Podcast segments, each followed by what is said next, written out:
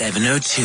The Political Desk. All right, we're counting down towards November and the US election. It's possibly the most consequential we have ever seen in that country. That's what we said in 2016. But boy, oh boy, is it true this time around. To talk about US politics, uh, we're joined now by uh, Professor John Stremlau, who is, of course, the honorary professor of international relations at Wits University. Always a pleasure to chat to you, sir. Good morning and welcome back to our program. Thank you, Bongani. Good morning to you, too. It's less than 50 days before the Americans elect their next leader. I said in my introduction, it's possibly the most consequential election in recent memory.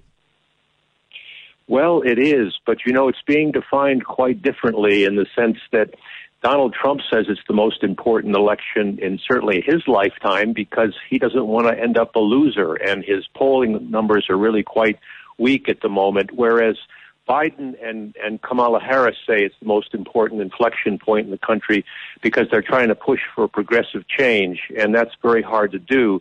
When your producer called last night, it, I was struck because uh, he said that, well, we'd like to have you talk about uh, Lana Marks and the assassination threat, and we'd like to have you talk about Bahrain and UAE in the uh, Middle East uh, uh, peace process that seems to be unfolding at the White House yesterday.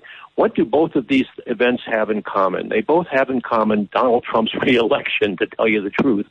And so it is then against that context that uh, the, the short-term decisions, which are often very complex with a lot of moving parts, obscures what you're pushing toward us to think about, which is how, if you're in Donald Trump's shoes, do you get reelected? Well, you have no foreign policy successes to show for it, so you um, do this Middle East um, uh, conven- exercise of convenience, sells out the Palestinians, but never mind about the Palestinians. Donald Trump doesn't care about them. Makes Israel look good. That helps him too. So therefore, um, he does that. And then Lana Marks. Why is why is there this assassination rumor now?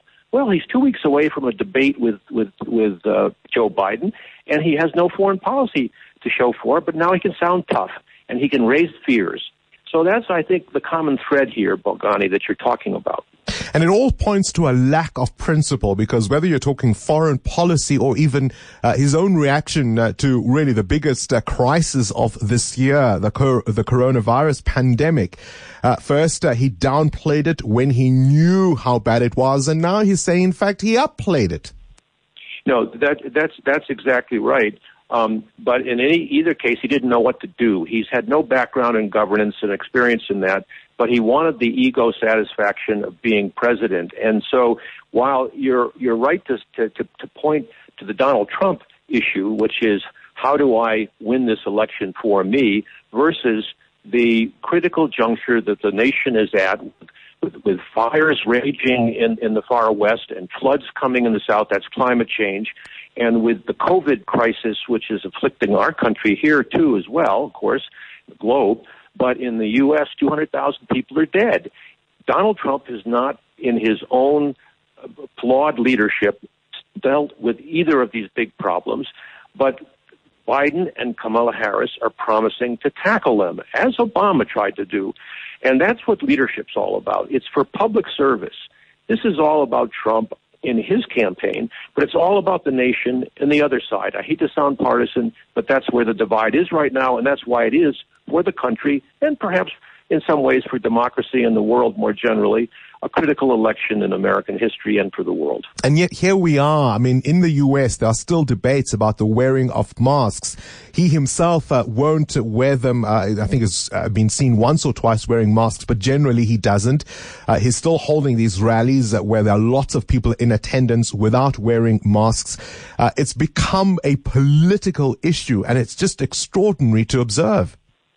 Well, it's it's it's bigger than that, and you're right to draw attention to it because it simplifies our our, our dilemma. And the and the and the dilemma is: Are we our brother's keeper?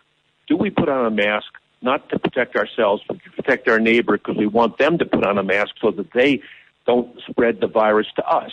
And that's what it's all about. And Donald Trump cannot conceivably think in those terms because he has no empathy.